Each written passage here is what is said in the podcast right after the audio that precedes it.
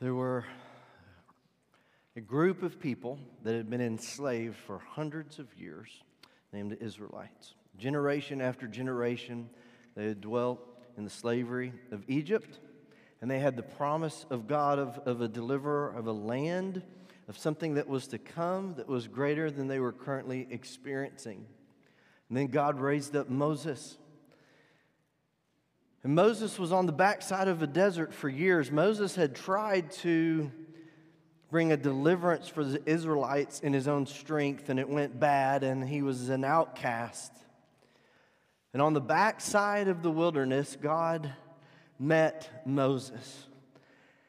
And God had an encounter with Moses and said, No, you're, you're the one that I've chosen to carry the message. It's just, you need to do it my way instead of your way. And you're going to go back to Egypt and you're going to tell Pharaoh to let my people go. I've heard their cries. It's time for me to deliver them.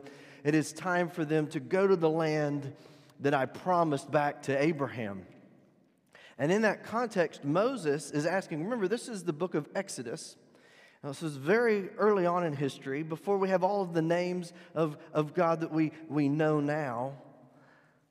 And so Moses says, okay, so when I go back to tell these people that that God has sent me to deliver them, what name do I give them? Who do I tell them you are the one that has sent me? How do I refer to you when I'm talking to these people? And I want to look in Exodus chapter 3 for just a minute because we need to understand this before we move into Revelation. So here is Moses meeting with God, saying, What do I tell these people when they ask who sent me? And in Exodus chapter 3, verse 10, it says, Come now, therefore, and I will send you to Pharaoh that you may bring my people, the children of Israel, out of Egypt. But Moses said to God, Who am I that I should go to Pharaoh and that I should bring the children of Israel out of Egypt? So he said, That's God said, I will certainly be with you, and this shall be a sign to you that I've sent you when you have brought the people out of Egypt, you shall serve God on this mountain. Remember that. And they did. They went back to that mountain.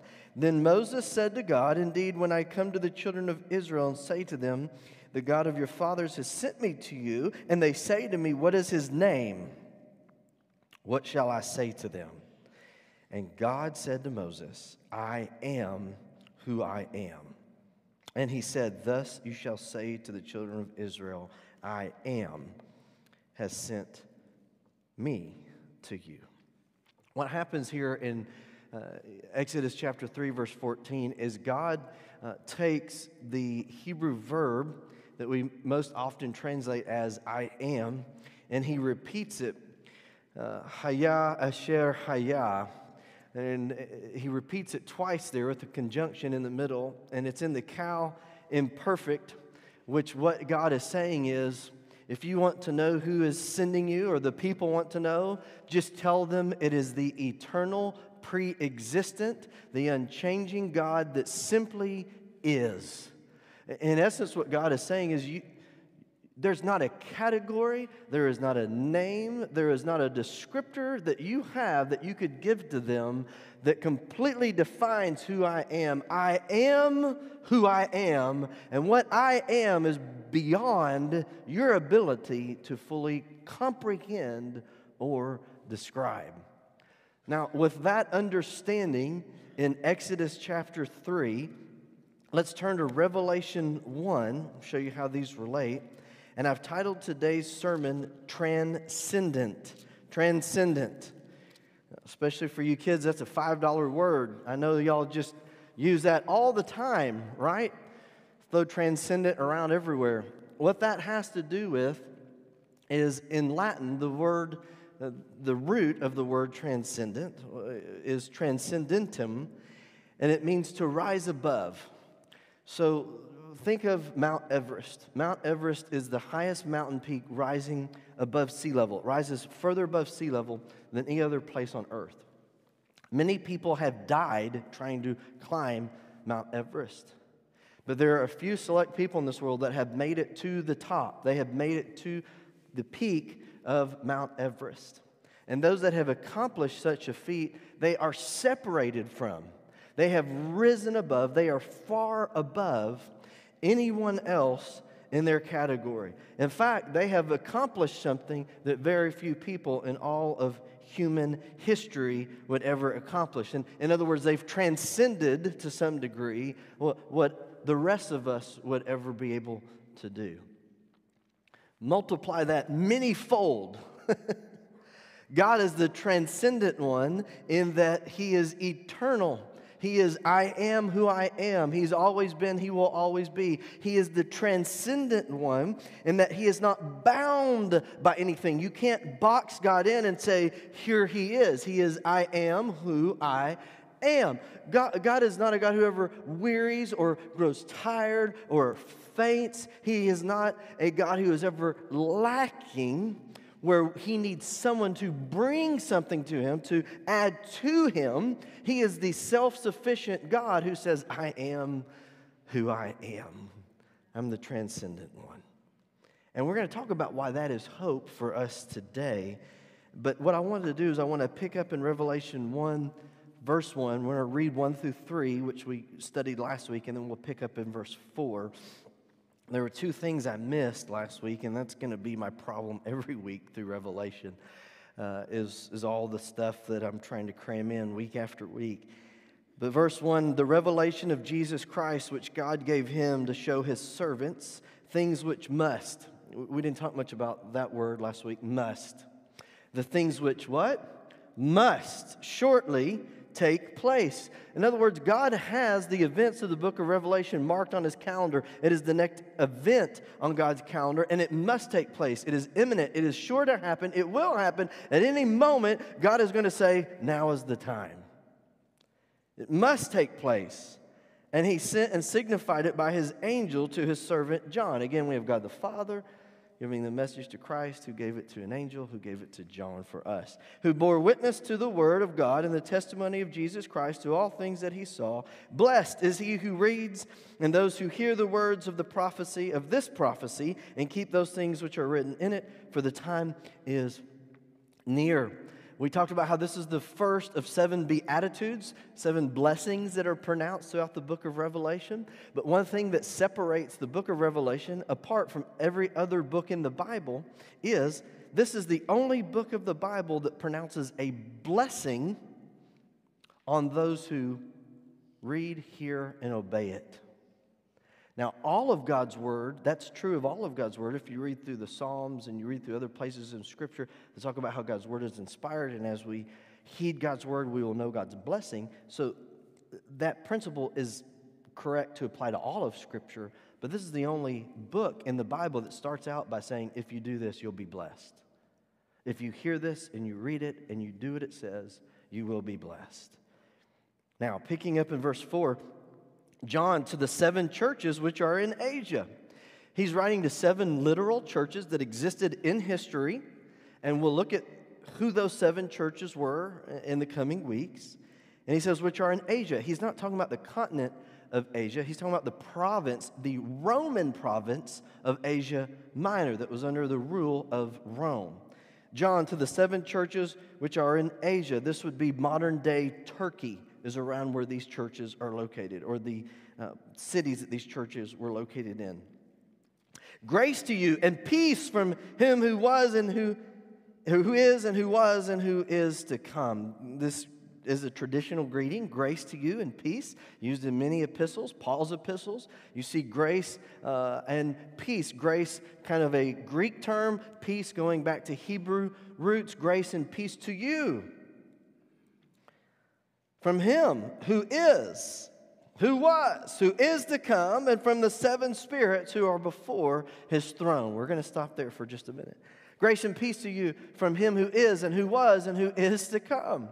Now, what does that have to do with Exodus that we just read? Well, the way that the Greek is constructed here in verse 4, what's happening is it's actually pointing back to Exodus 3, verse 14, and this is the same God that met with Moses and said, I am who I am, is the same God of Revelation 1 4. The God of the beginning in Exodus is the God here that's bringing it all to an end.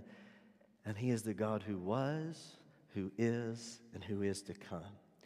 And that expression of God is found throughout the book of Revelation. You see angels, the elders, others before his throne, and that's how they praise him. It is obvious that it's of God the Father, but it is also used of Jesus, we'll see. And it is not setting a boundary line. It's not like saying, This is who God is. It is saying, God is, He's the one, He's the I am who I am. He's the one who always has been, He always will be. But yet, here's where it bears upon us He's present right now. He's not only transcendent and that is beyond time and eternity, he is immanent, he is inbreaking, and that he is near. He's not only the God who was and who will be, he is the God who is. And he is here for you today. That brings us to our first point this morning the transcendence of God gives us hope for today. He's never failed and He never will. I don't want to trust in a God that really I can fully understand. Because if I can fully understand Him, that means He's pretty limited, because I'm pretty limited. I, I, may know a lot about some things, but there's a whole lot of other things I'm very foolish in, I don't understand.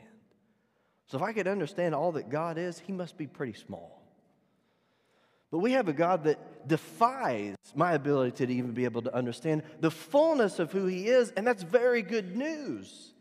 This transcendent God is not bound by time. He never runs out of energy. He doesn't need a Snickers, right? He doesn't get hangry. He doesn't run out of steam. He doesn't run out of resources. He's transcendent, and that's hope for us because He's never failed and He never will. He has thousands of years of a track history being faithful to his word. And that's the God that we hope in, and that's our hope for today. It's great that he's transcendent because he's able to also be in breaking. He's also able to be imminent. He's also able to be present in my life, and there's nothing in my life that will be beyond him. Think about Moses.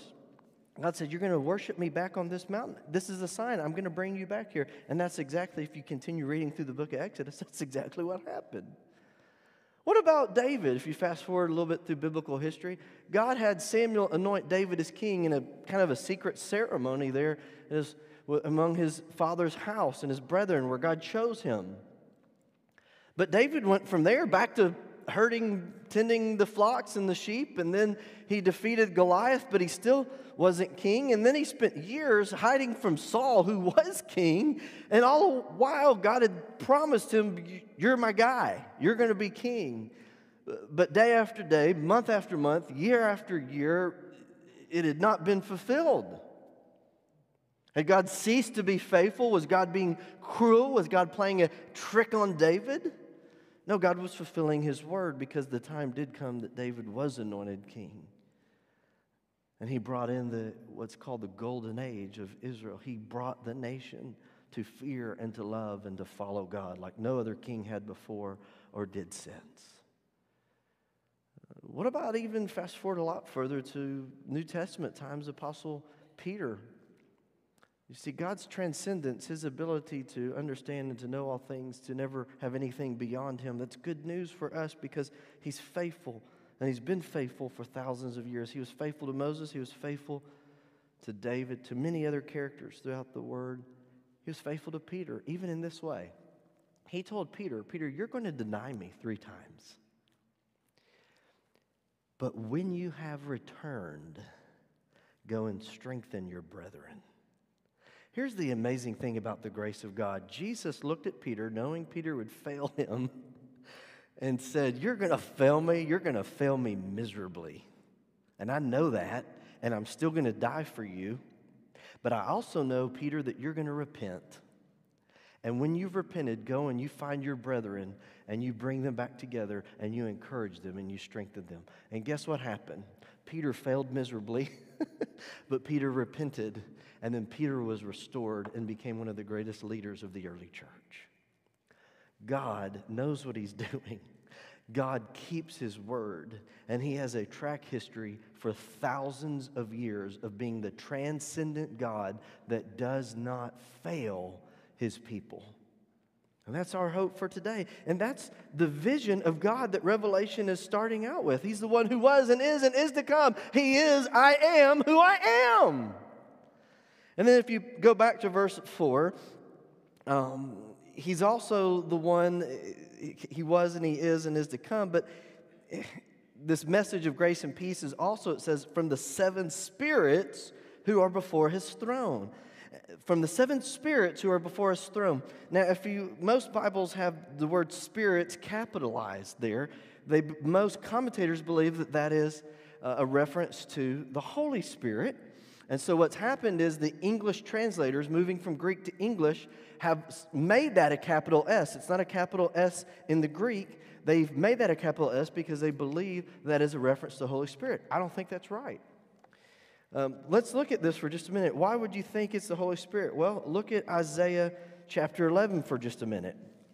I told you I don't think it's right to get your attention. Now you're listening, aren't you? Isaiah chapter 11. I'm kind of tricky like that sometimes. I've been doing this for a few years. Isaiah chapter 11, look at verses 1 and 2. Why would you think it's the Holy Spirit? This is one of the key texts that people point to to say it's uh, the Holy Spirit. Isaiah 11 is a prophecy about Jesus 600 years before he came on uh, the scene, stepping down to earth, taking on the flesh of man. Isaiah 11 says this There shall come forth a rod from the stem of Jesse, and a branch shall grow out of his roots.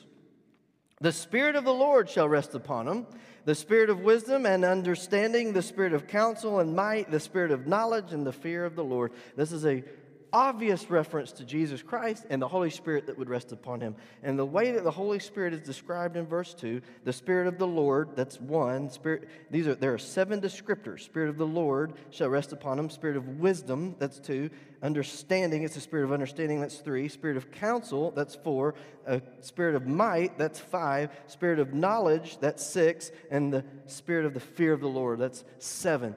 So, what people believe from passages like this and a few select others, is that Revelation 1 4 is talking, when it says the seven spirits, seven in the book of Revelation is the number of perfection. Six is just falling short of perfection. So seven is that number of perfection. So they're saying it's the sevenfold spirit of God. It is the Holy Spirit who is perfect. It is perfect and holy God. The seven spirits is a reference to Isaiah 11 2, the sevenfold Spirit of God. A lot of godly people have held to that. I'm not convinced of that, though, because in the book of Revelation, angels are used throughout the book of Revelation to fulfill God's purposes, and there are seven literal angels standing before the throne of God throughout the book of Revelation. I want to look at one passage, and we won't camp out on this for very long. Some of you really get into this stuff, and some of you don't, but I want to touch on it. Revelation chapter 8, beginning at verse 1. Revelation 8, beginning at verse 1. When he opened the seventh seal, there was silence in heaven for about half an hour. And then I saw seven what? Angels who stood where? Before God. And to them were given seven trumpets. And another angel, having a golden censer, came and stood at the altar. He was given much incense, that he should offer it with the prayers of all the saints upon the golden altar which was before the throne. So, where are the seven angels? They're before the throne of God. And the smoke of the incense with the, was the, with the prayers of the saints ascended before God from the angel's hand.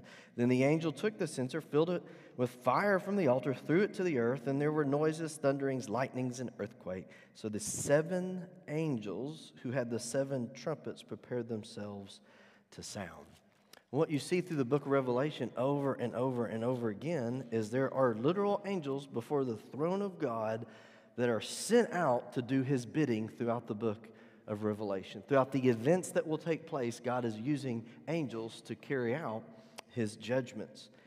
So back to Revelation 1 4, we translate it as seven spirits. So you're, saying, well, that's not an angel. Well, yes, angels are actually referred to in Scripture as spirits. Hebrews 1 verses, if you want to go back and double check me later, be like the Bereans, make sure what I'm saying is right.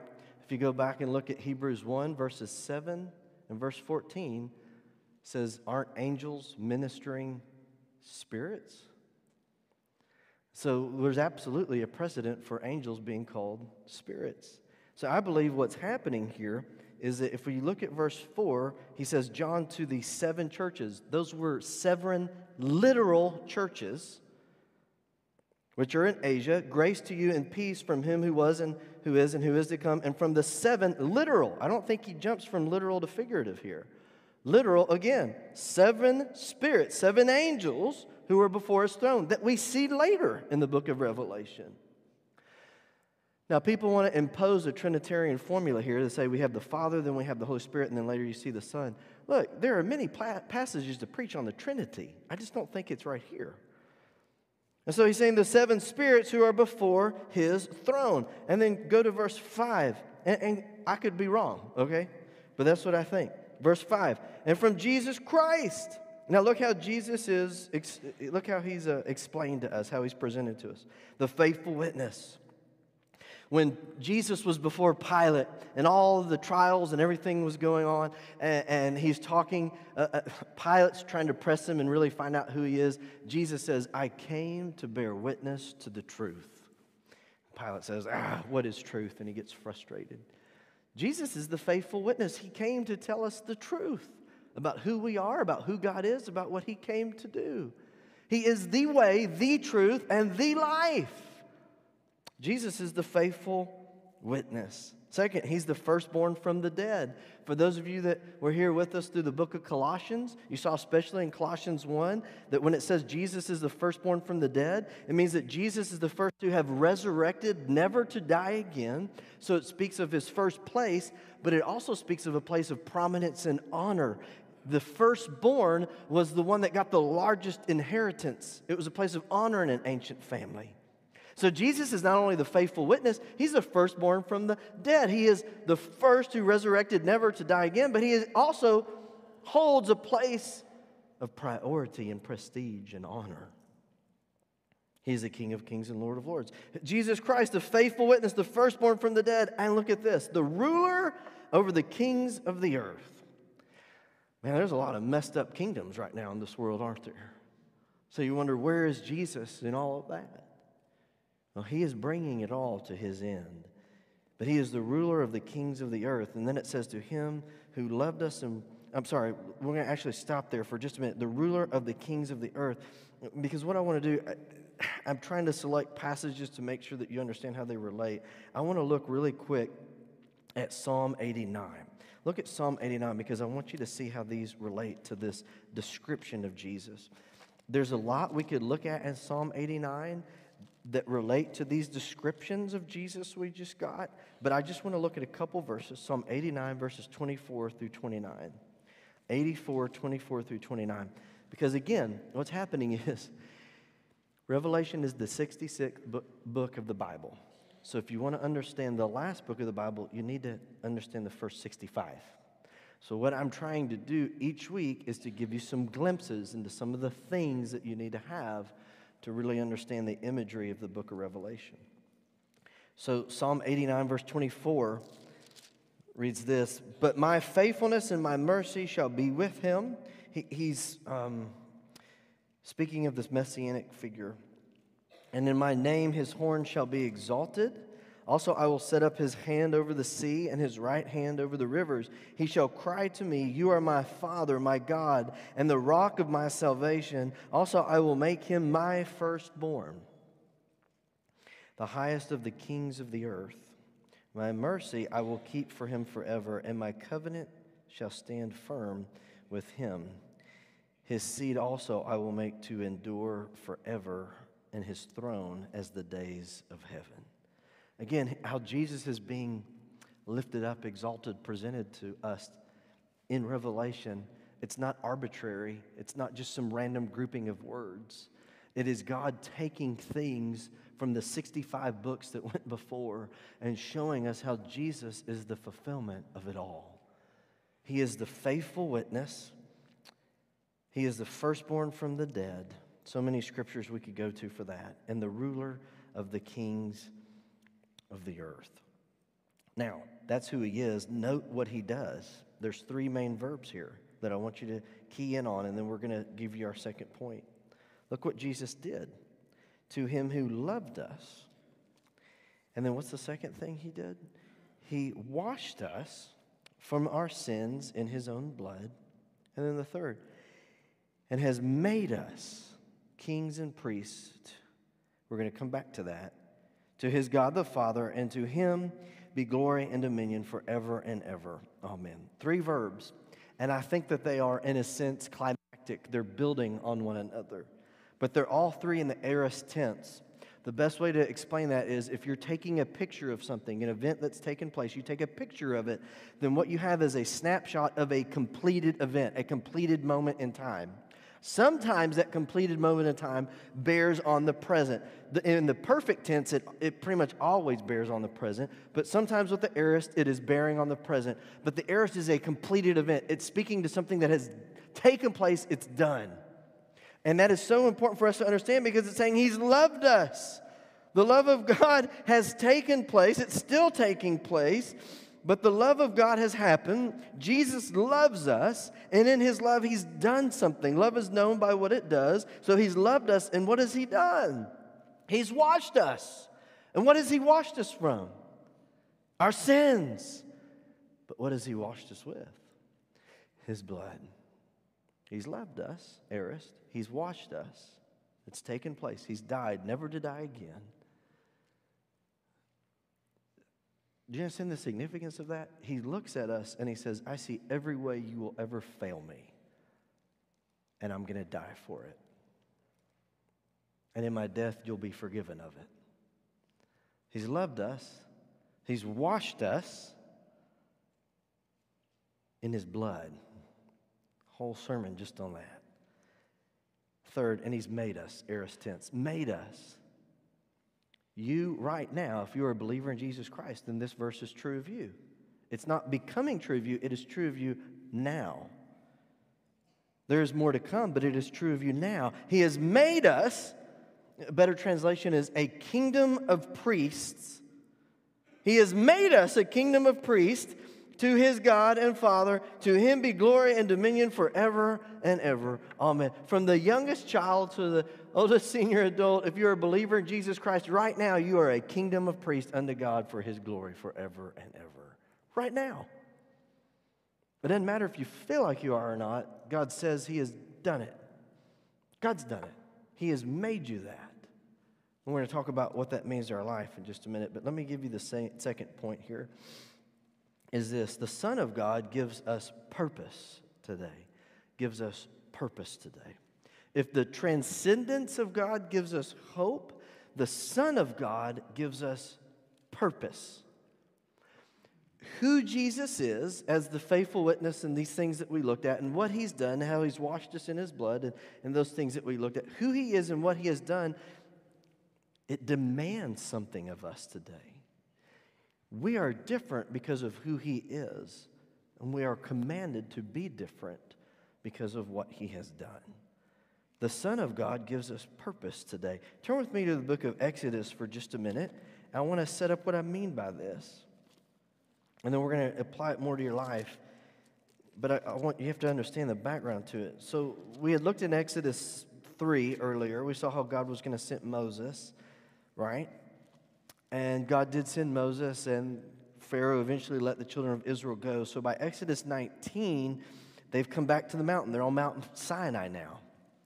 And this is a, dramatic moment in the history of Israel, in the history of the world, in the history of covenants, because what has happened is God has brought his people out like he promised he would. He brought them to this mountain. Now his presence comes on the mountain. The mountain is shaking, lightning, thunders, the presence of God. If they want to know where is God, all they have to do is look up and they're like, there's God. He's right there.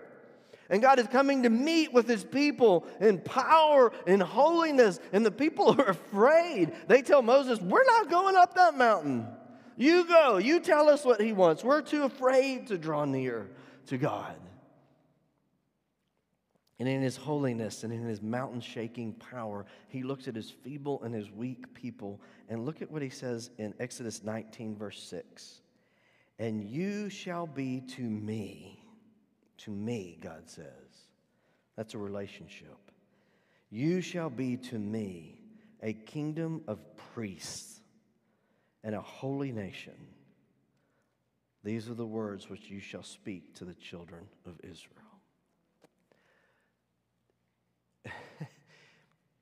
God just told these people, You're going to be to me a kingdom of priests. What did the people do days later? They made an image of a golden calf. They forgot God and they bowed down and they worshiped the calf. Did God know that when He said, You're going to be to me a kingdom of priests? Yeah, He did. He knew that they were going to do that. But He still said, No, no, no, no. You're going to be a kingdom of priests. You may fail me here, but that failure is not going to define you. I define you because you belong to me. And what I say is that you are a kingdom of priests. And if that is what I declare that you are, then that is what you are. And if that could be said of those sinful and rebellious people that side of the cross, how much more does God look at us and say, Yes, I know your failure. Yes, I know your waywardness. Yes, I know what you've done. I know what you will do even before you know that you're going to do it. But I still look at you and I say that in my son, you have been made a kingdom of priests to serve me, that in you I might be glorified. Man, Pentecostal church would be falling out in the aisle right now. Y'all awake? Goodness. I'm going to start busting some in just so it'll get louder in here.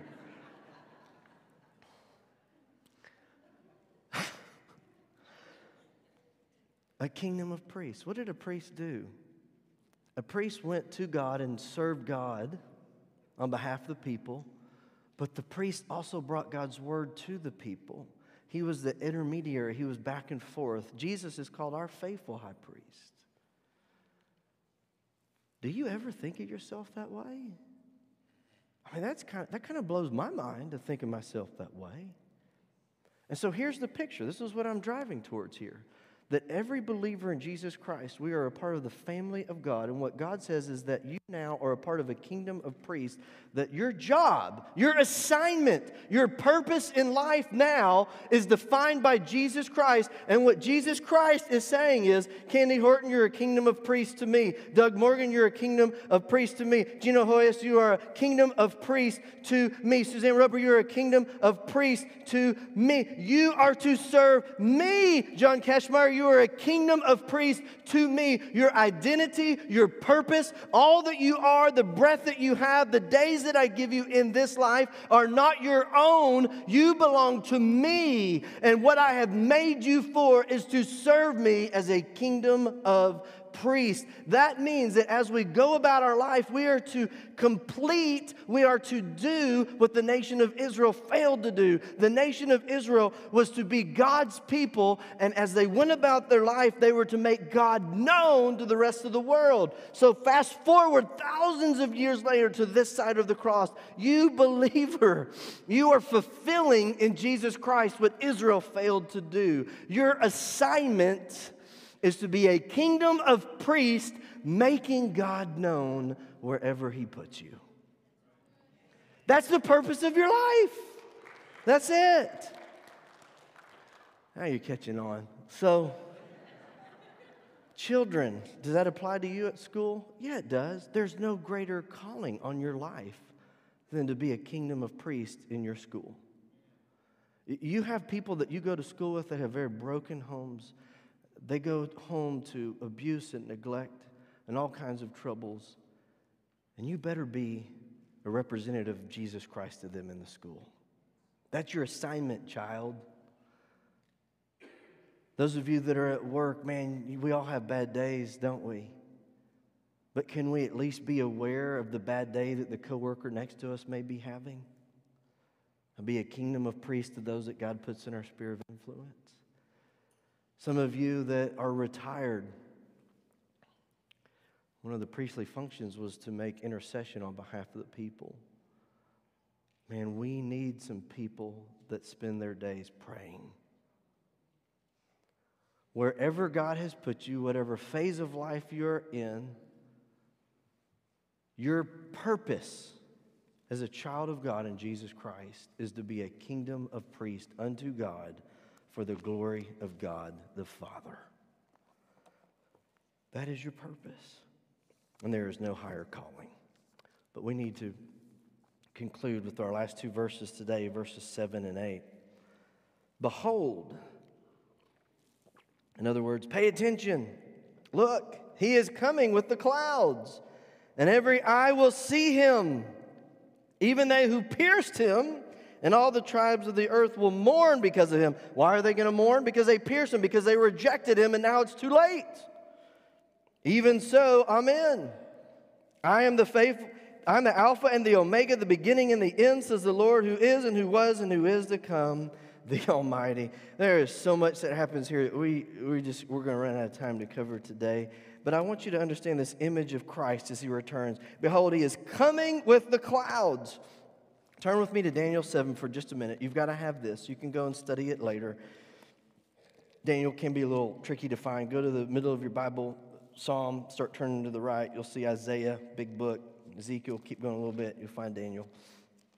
Daniel chapter 7. Daniel 7 is one of the most key chapters, actually, in the whole Old Testament um, for understanding. Uh, well, it relates to, excuse me, the book of Revelation more than just about any other Old Testament chapter. Daniel 7, it's amazing. But I just want to read you one thing Daniel 7, verses 13 and 14 there's an image of one who's going to come. God was showing Daniel the, the end times, what was going to happen. Daniel had already gotten the vision of God the Father before the throne earlier in chapter 7. Uh, I'm not going to go to that, but just look at this one who's going to come. Verse 13 I was watching in the night visions, and behold, one like the Son of Man. What was Jesus' favorite designation of himself? Son of Man. One like the Son of Man, coming with the clouds of heaven. Coming what? With the clouds of heaven. He came to the Ancient of Days and they brought him near before him. Then to him was given dominion and glory and a kingdom that all peoples, nations, and languages should serve him. Does this sound like the book of Revelation? He's, his dominion is an everlasting dominion which shall not pass away, and his kingdom is the one which will not be destroyed. So going back to Jesus, behold, he's coming with the clouds, Revelation 1 7. And every eye will see him, even they who pierced him, and all the tribes of the earth will mourn because of him. Even so, amen. He, he's he said amen in verse 6. Now he's saying, even so, amen. It's more emphatic. It's yes, return, Lord Jesus. Yes, do what you've said that you would do. And then lastly, verse 8 I am the Alpha and the Omega. Most of your Bibles should have this in red letters. Uh, I believe that is correct. I believe this is Jesus speaking. Some believe it could be the Father speaking. I'm going to explain to you why it's not, and then we'll be done. I am the Alpha and the Omega, the beginning and the end, says the Lord, who is and who was and who is to come, the Almighty. What's happened in this passage, these short verses we've looked at? We have an image of God the Father before the throne. He is the transcendent one who was and is and is to come. The seven spirits are before his throne. They're preparing to accomplish his work uh, throughout the book of Revelation. And then the rest of it is all about Jesus. And what happens as you step down through verses 5, 6, 7, and 8, the focus, it goes real quickly from the Father to the Son because it's the revelation of who? Of Jesus. It's all about exalting Jesus. Talks about who he is, talks about what he's done. And then verse 8, something amazing happens. It's the designations that are most often used for the Father. We see throughout the book of Revelation people before the throne worshiping the one who was and is and is to come. The Alpha and the Omega, going back to the book of Isaiah, all of these things that are used to speak of the Father, the Son now says.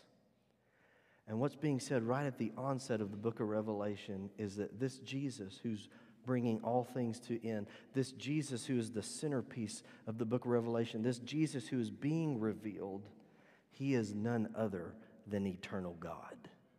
That is the doctrine that is being laid forth. That is the point that John is making as you follow through these verses is what is true of the Father is being put forth right here in verse 8 as true of the Son. The Son is eternal God. In fact, that's how the book closes. Look at Revelation chapter 22. No one disputes that these are the words of Jesus. Revelation chapter 22, the very end. Verse 12 And behold, I am coming quickly. My reward is with me to give to everyone according to his work. What did Revelation 1 say? He's, he's going to come soon. Here he's saying, I'm coming quickly. Verse 13, I am the what? The Alpha and Omega Beginning and end, the first and the last, just like Revelation 1 8. And then look at verse 14. Blessed are those who do, do his commandments. What did verse 3 say? We'd be blessed if we do it. Do you see how there's bookends to the book here? Blessed are those who do his commandments, that they may have the right to eat of the tree of life and may enter through the gates into the city. So if you go back to Revelation 1 8, I am the Alpha and Omega. Those are the first and the last um, letters in the Greek al- alphabet. The beginning and the end, says the Lord, who was and who is, who is to come. What was said of the Father is now said by the Son. And then he says, the Almighty. And we just don't have the time to talk about this Almighty uh, aspect. This is all through the book of Revelation, so we'll cover it in the coming weeks. But I want you to understand what is said of the Father is now said by the Son. And what Jesus has promised to do, he will fulfill. That brings us to our third and final point. The promise of God gives us motivation today. You see, the transcendence of God gives us hope today. Who Jesus is gives us a purpose today, but we need the motivation. And the promise of God is what supplies the motivation. In fact, in John 8, um, Jesus, what he does is we're in Exodus 3, uh, 14, where God says, I am who I am. Jesus says that in John 8. That's what sent the Jews through the roof because they got it. Jesus says, Before Abraham was, I am. And when he said that, they went ballistic because they thought it was heresy. He's claiming to be God. Yeah, he is. Because he is God. And that's what's happening here. Revelation 1 8 is saying, look, the same God that has kept his promises all along, Jesus is saying, I'm that God. And the promise that I'm making to you now is that I'm going to return soon. And you need to be ready for my return. And just like I have kept all of the promises before, I will keep this promise. And so you need to be ready today. And that's our motivation. Now, some of you are pressure workers. If you have a deadline, you have something due five months out, when are you going to start on it? Four months and like 29 days from now, right? You're going to wait till the 11th hour, then you're going to get it done. Some of you, you may have a sales meeting coming up this week. What are you going to do? The night before, maybe the morning of, you're going to frantically be getting ready for your sales meeting. Some of you are just pressure workers. You have to wait for the pressure to get on before you can get it done. And I hope we don't live that way when it comes to being ready for the return of Jesus Christ because he has promised that he is going to return and he has promised that it could be at any moment. And if we allow that truth to sink into our hearts, it will affect the way that we live. He's not only transcendent, but he's imminent. He is going to break back into his world and he is going to bring it to the end that he has promised to do. So we need to close. This morning, do you have that hope that you can have in the transcendent God? Do you have the purpose that is available to those of us that are in Jesus Christ? And do you have that unshakable faith that my God is really going to return at any moment and I want to be found ready by Him? Do you have that motivation to live rightly today by His grace and the power of His Spirit, by His strength to live rightly today? Do you have that? Is that yours? Do you possess that? If not, remember how I went back and I said that God saw all the ways that those people would fail him, but he called him a king of priests, anyways? That Jesus saw all the ways that we would fail him, yet he shed his blood, anyways? That, that's true of, of all of us. It's true of you. God is not looking at you today saying, Get yourself cleaned up and then come to me. He's saying, You're hopelessly lost, but I've drawn near so that you can be saved. Quit your striving, quit your working, and receive me. By faith, call out to Jesus, who I have sent, and be saved. But many of you here, you're already believers, but it's so easy to shift from faith in the transcendent God to faith in our bank accounts, our own know how, our own gifts and abilities. I think the greatest hindrance to knowing the blessings that come with obeying Jesus is the pride of life. We do not want to admit just how desperately we need God for every breath that we take. pursue humility, embrace humility, welcome humility. Because as we are humble before a holy God, we will know the blessings of obedience. Would you please stand with me?